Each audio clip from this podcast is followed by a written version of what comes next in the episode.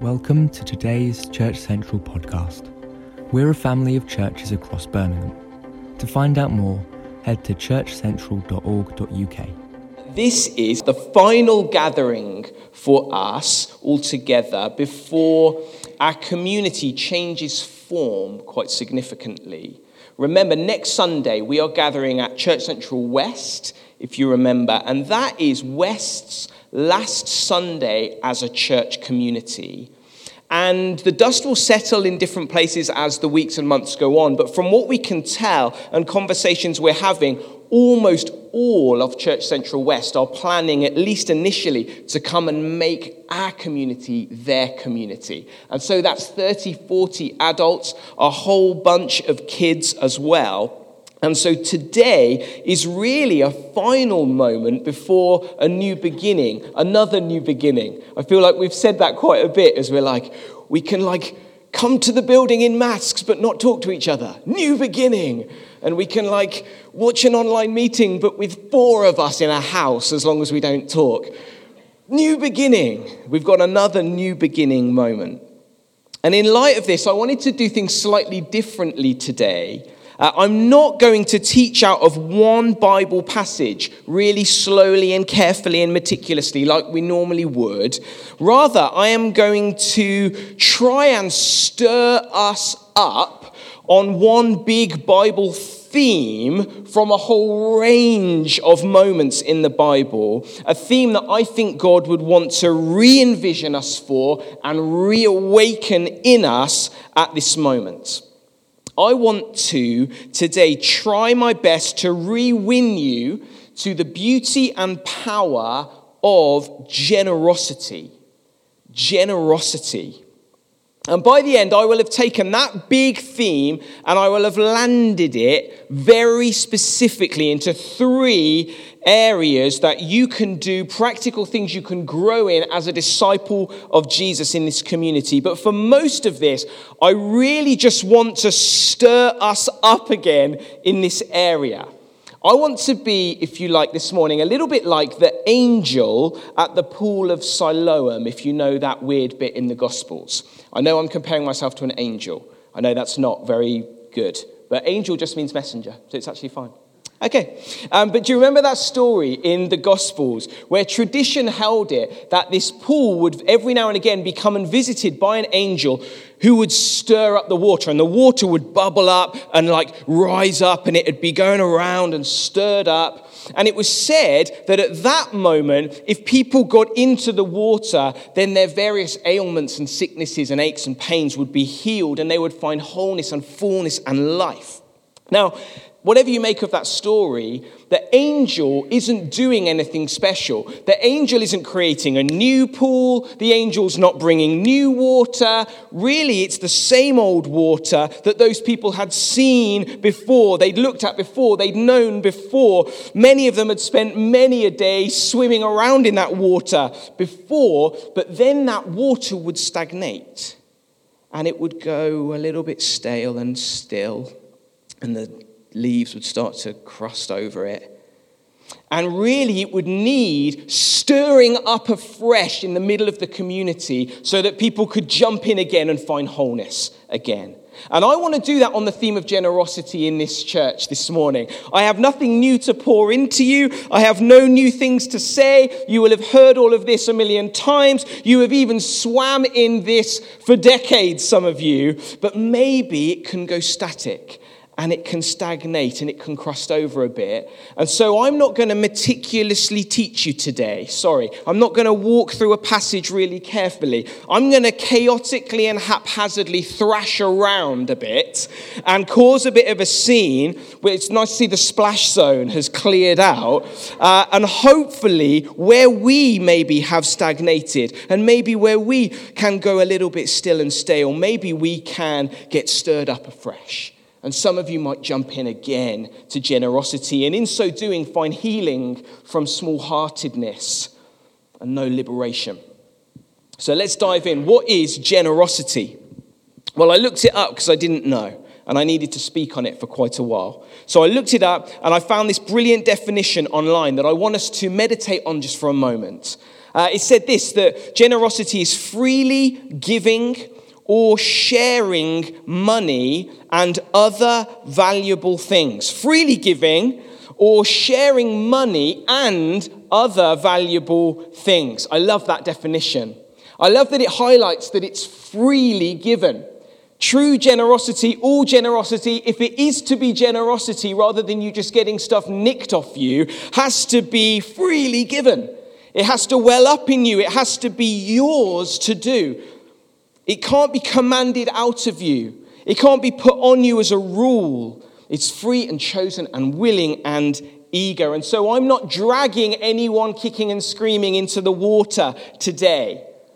I'm stirring up the water and I'm saying, Do you want to come in? And you can jump in, you can stand out, you can put your toe in and shiver, you can step into the steps and stay in the shallow end for a bit whilst you acclimatize because you thought it was going to be cold, but actually it's okay. And then in a few years you swim out a little bit more. You can do whatever you want, but it's got to come from what God's doing in you.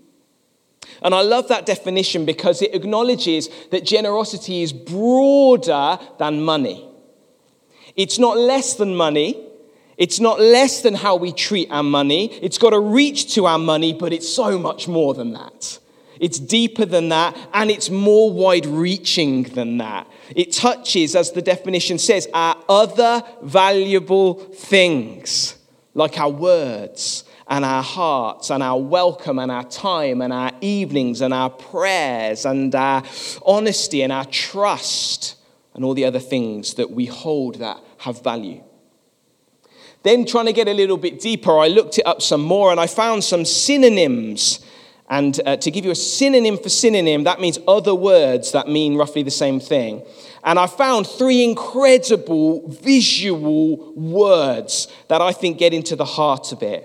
To be generous is to be free hearted. Isn't that a beautiful picture? That it's not being dragged kicking and screaming, it's that we find liberation. Open handed, not tight fisted, open handed. Bountiful. I love those words. Don't you want to be like that? But as good as those definitions are and those synonyms are, do you know what? What grabs me and wins me and stirs me and wins me back to generosity is not when we define it carefully, but when I witness it or I experience it or someone embodies it near me or I get to taste and see it. And so, what I'm going to do for infuriatingly long amounts of time now is stir us up by going to dozens of scenes and sights and smells in Scripture that drip with generosity so that we don't just understand it, but we sense it and we get into the water of it. So, what's generosity? I'm going to be generous with how many of these there are, so pace yourself. Generosity is the eternal God, Father, Son, and Spirit enjoying total fullness of love, intimacy, affirmation, mutual, other person centered delight, and yet, despite having no lack, total fullness, being entirely content, they refuse to hog that situation to themselves and instead decide to open up and spill out and create a universe and fill it with billions and billions of people who can then be drawn in to know that same love that they've always enjoyed. And now, as you are in the Son, by the Spirit, loved by the Father, we share in that love because they were open hearted and free hearted and bountiful. That is generosity.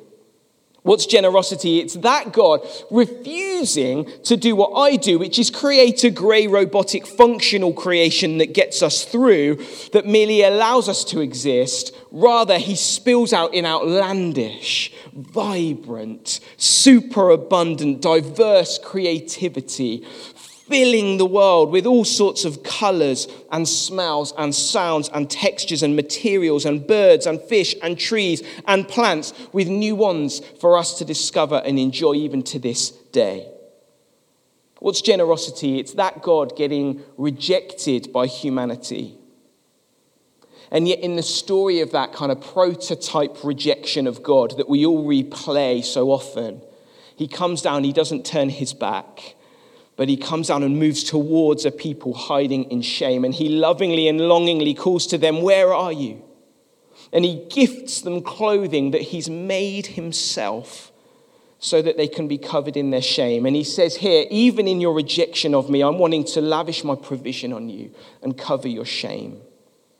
Generosity is Joseph sold into slavery, cast into a pit by his stupid brothers and yet rising to power and using his power decades later, not to smite, but to pour on his same brothers, it says, the best of Egypt. That's generosity. Generosity is Israel deliberately leaving the outer sections of their fields unreaped so that those trapped in poverty could be provided not only with food to eat, but also with the dignity of being part of the reaping process. We're about a tenth of the way through. What's generosity? Generosity is the call of God's people throughout the centuries to welcome the foreigner among you, remembering that you yourselves were once foreigners. Don't you dare close your hearts, open them up. Generosity is the year of Jubilee, where social action, which is good, gave way to social justice, which is better, that brought about not just charity, but equality in the community. Generosity is Ruth saying to her mother in law, I'm coming with you. Where you go, I'll go. Where you live, I'll live. Where you're buried, I'll be buried. I'm clinging to you, they have nothing to offer me. And your God will be my God, and your people will be my people, and I'm yours. Generosity is the declarations through the prophet Isaiah that it's too small a thing for God's people to be one nation. It's too small a thing. And I'm going to make you a light to the Gentiles, to the nations, so that everyone can get in on this love. Generosity is the eternal Son of God becoming a little embryonic human being in a womb.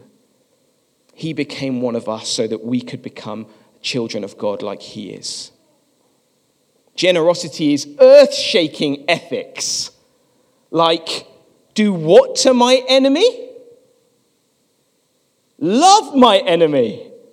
Forgive more than once, twice, three times, seven times. No, 70 times seven times.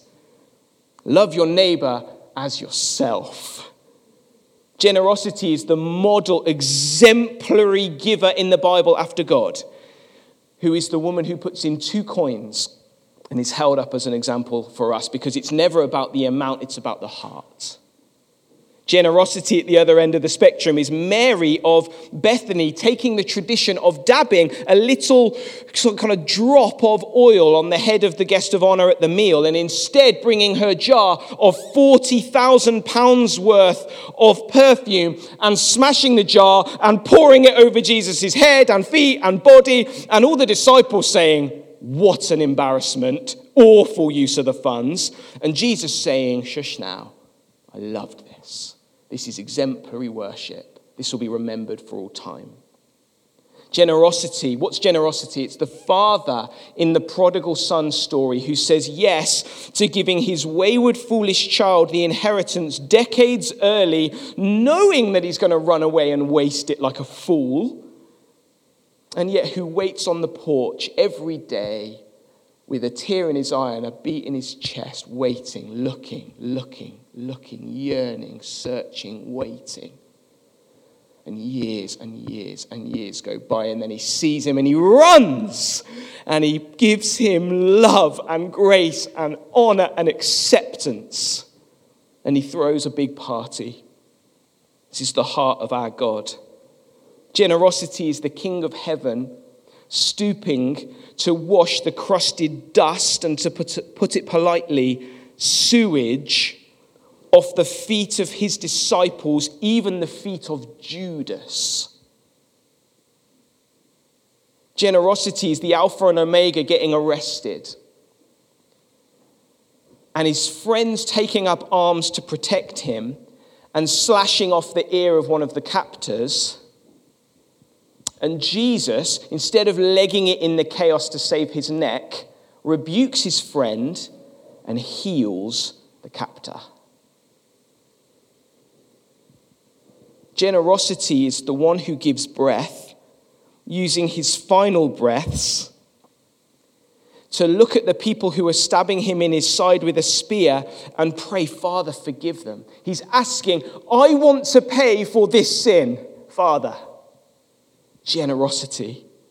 Generosity is Jesus with tears in his eyes and sweat in his eyes and blood dripping into his eyes and his eyes stinging and he can't wipe his eyes because they're nailed to a cross and he's in pain and he's writhing and he opens his eyes and he sees, he must have been almost suffocating at this moment. But with what sight he has left, he makes out through the fog a shape that looks like his mum and looks like his friend. And he says, not, ah, I'm in pain, but, Mum, will you look after John? And John, will you look after Mum? What sort of universe do we live in that the one at the center of it is like this? Generosity is then that Jesus' church in Acts, filled with the Spirit, sharing among one another, sharing among themselves so that none went without. Generosity is that God scattering the good news throughout the nations, though it by rights should be planted and remain in the soil, the beautiful soil of North Africa and the Middle East. Instead, he dares to spill it out so that random outsiders who should be left out like us get drawn in. Generosity is that right now he's preparing a house, a home with many rooms for the countless multitude from every tribe and nation who will be together in the new creation with him, dining and feasting and rejoicing forever. It's that Jesus Christ, though he was rich, became poor so that we who are poor might become rich. It's him pouring on us every spiritual blessing in Christ and now calling us to go and make disciples and spread the blessing of God to the ends of the earth. I'm not being very careful. I'm trying to cause a scene and stir you up. That is generosity. And these are the waters that we're invited to swim in. God shows us over and over again that the good life, the God life, the godly life, is not about getting, but about giving. God so loved the world that he gave. And now we're called to freely do the same in light of all that we have freely received. Now I want to apply generosity into three grounded, specific things that we can do and grow in as disciples before we head home. And they are worship, West, and wallets, or purses, or Apple Pay, or whatever form your money comes in. Worship. Do you know that worship is a moment, like all moments, that is not about getting, but about giving? Did you know that worship is not about helping you in your emptiness get filled up? Now, of course, that's an amazing byproduct of worship. That God pours His love into our hearts, that we're filled with His Spirit, and we find rest and strength and joy. And as we wait on the Lord, strength will rise. It will rise. But our strength rising isn't what it's about. It's about waiting on the Lord. It's about pouring out to Him. Who is worship for? Him. Worship is designed to be a moment where we can be generous in what we give to Him. And so, a good worship time is not one primarily that gives you the Hillsong tingles on the back of your neck.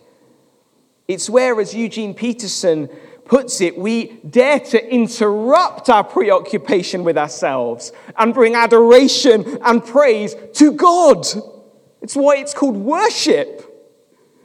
You know, Mary of Bethany, she poured out her perfume. She poured out her worship. That was her posture. Do you know what the next story in Matthew's gospel is? I think this is very deliberate. He doesn't miss a beat, Matthew. It's Judas. Because Judas approaches Jesus with a mindset not of pouring out, but of filling up. What can he get? And Judas ultimately is, I think, where consumeristic worship can take us to approach him focused on what we can get out of it. Mary is the way, coming to him on what we can pour out on him to honor him. Worship is a moment to be generous in honor and praise of God. Then I want to talk about West. I don't know how you're feeling about Church Central West, a, a big old crew of them, coming and joining our church community. I reckon you're all feeling one of these three things hyped, nervous, disinterested. But here's the thing whether we're hyped about it, which is like, woo, our rotas can be filled up, so I can serve less. Or, or our old friends will be here and it will be like the good old days. Or whether you're nervous and you're thinking, I won't know them. Or we seem to be at least trying our best to stumble in this church towards a renewed clarity about what we're here for and we're to be disciples. And, and now are we going to get slightly sidetracked and distracted? Or maybe you're disinterested and you're saying things like, doesn't bother me, literally have no intention of speaking to them. Like it won't impact me at all. Why do you keep talking about it? But notice that all of those different responses, though very different, are all equally about us and our perspective and how it impacts us. And that's not nothing. That's not nothing. But it sure as anything isn't primary because life is about costly love for God and others. And so, what might it look like for us to be generous and free hearted and open handed and even bountiful with our brothers and sisters in West? Perhaps we'll consider with a little drop of empathy what it might be like for a person from West right now to go through a really tumultuous change after a time of a huge amount of tumultuous change for them. And to come into a new community that, though I don't think we're big and shiny in the bright lights, but they might like have caught the lie from social media that we're some like big thing. And they might be a bit nervous. We might want to think about how they feel about that. Perhaps we'll dare to go again if our community group again has to slightly slow down again so that we can open up again and invite in just a few others if we're invited to do that. And that means that it might be that touch more clunky again for a few weeks again. But that's okay because it's for them, isn't it? And it will bless them, won't it? And it will bless God. So it's a great thing. And can I just say, I'm so moved and proud of this church for how you have already responded to this news. I was so proud of how many of you came over on Easter Sunday to come and join and embody a sense of we're, we're in this with you, West. Thank you. I know many of you were also like away doing great things with family and serving them, so it's not like a, you shouldn't have gone away. But if, if you came, I just want to say thank you for coming.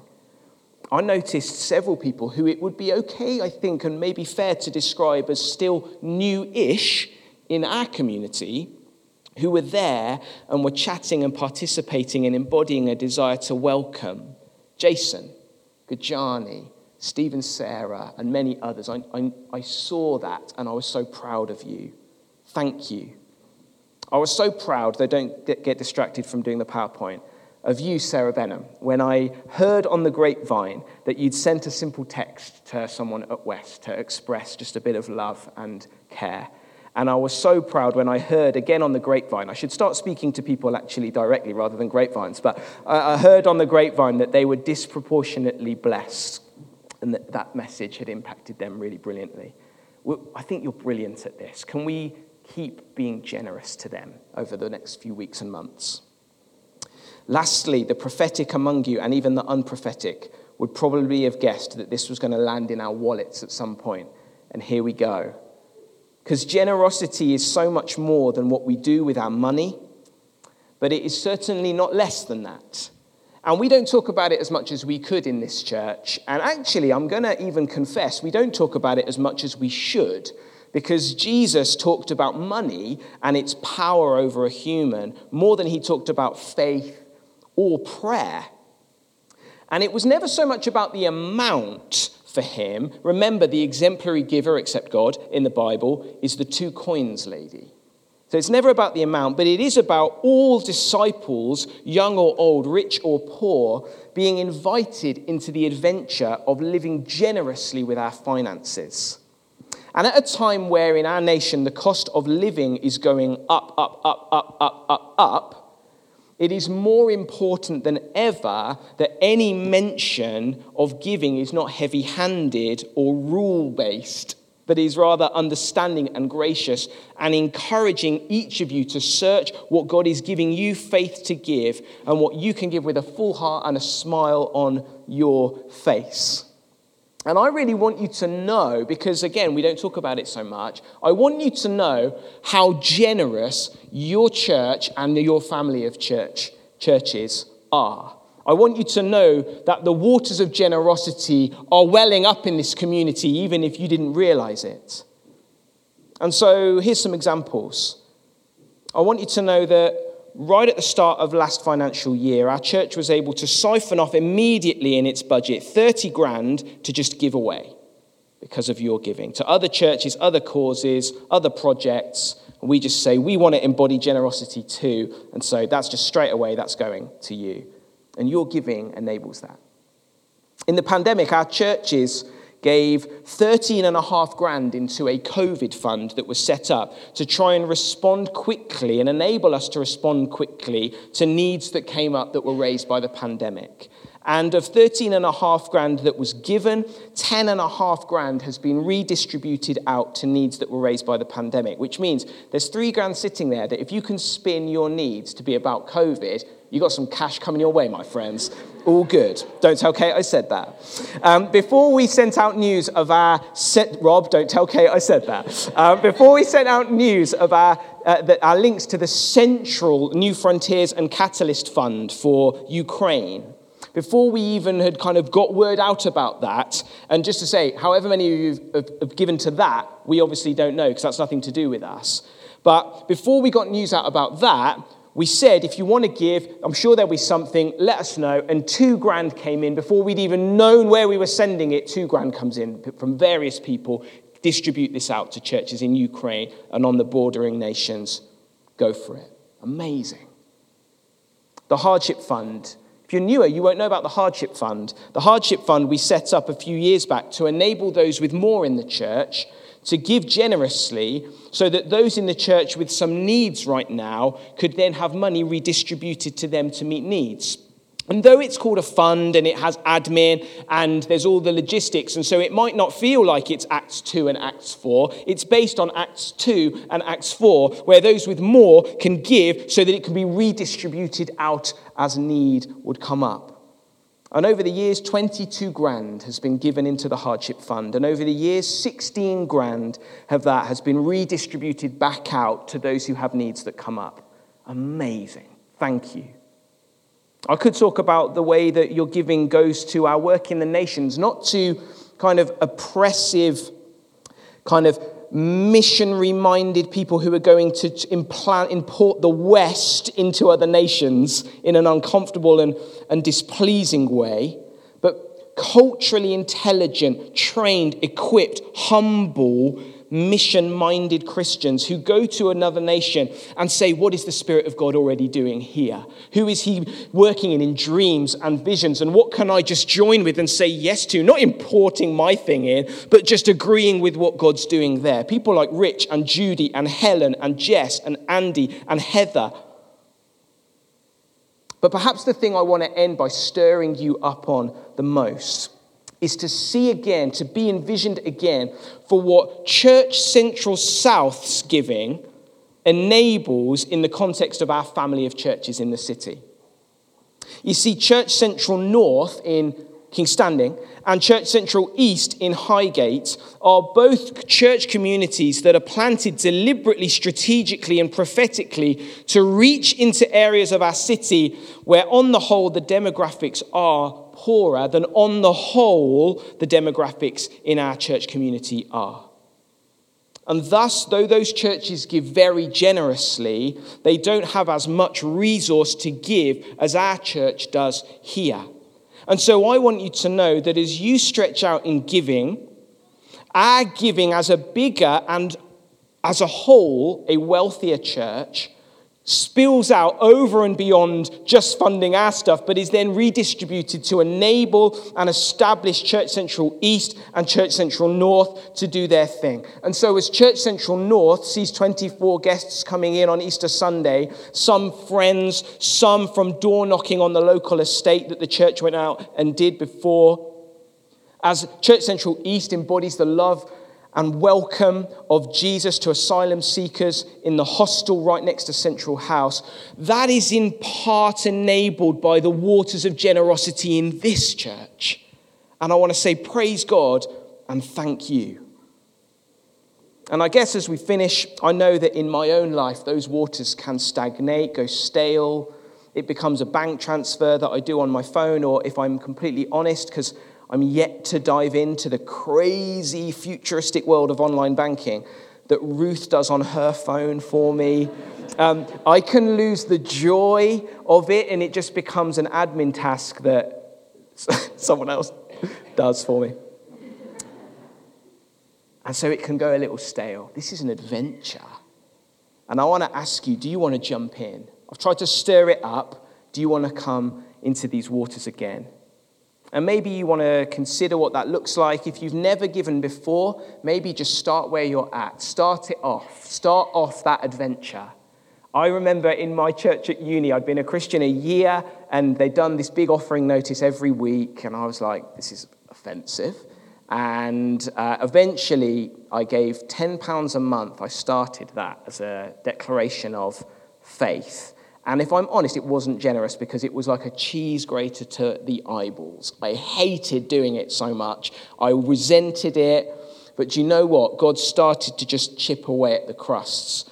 And from there, God is just growing my capacity year on year on year to just be that little bit more happy about being free hearted. And so if you haven't started, jump in. And if you have, maybe you want to just consider with your discipleship group or your friendships or your household, if you live with others, your family, if you have a nuclear family in that sense, what it might look like for you to look at this afresh. And some of you, you're going to look at it afresh and go, we need to give less. And that's okay because you want it to be from a place of faith and cheer and what's in your heart to give. And some of you, you might want to look at it and think, we want to give more. We want to stretch out again. We want to go again. Uh, last slide. This is where you can do that. Um, there is a website that is creatively churchcentral.org.uk forward slash give and there at the bottom, it says this the bank details are on there, and there's a gift aid form for UK taxpayers that will take you literally 11 and a half seconds and will multiply your giving massively. Come on, you know that makes sense. So if you're the person who um, sometimes gets emailed saying, Do you want to fill in this gift aid form? and you delete it, just take 11 and a half seconds, fill it in, and like, cha-ching, result. Um, there, I'm done. What might God do in our community if we desire at this kind of new beginning moment? Another one to be free hearted, open handed, bountiful like He is. And I want to say, well done for all the ways you do this.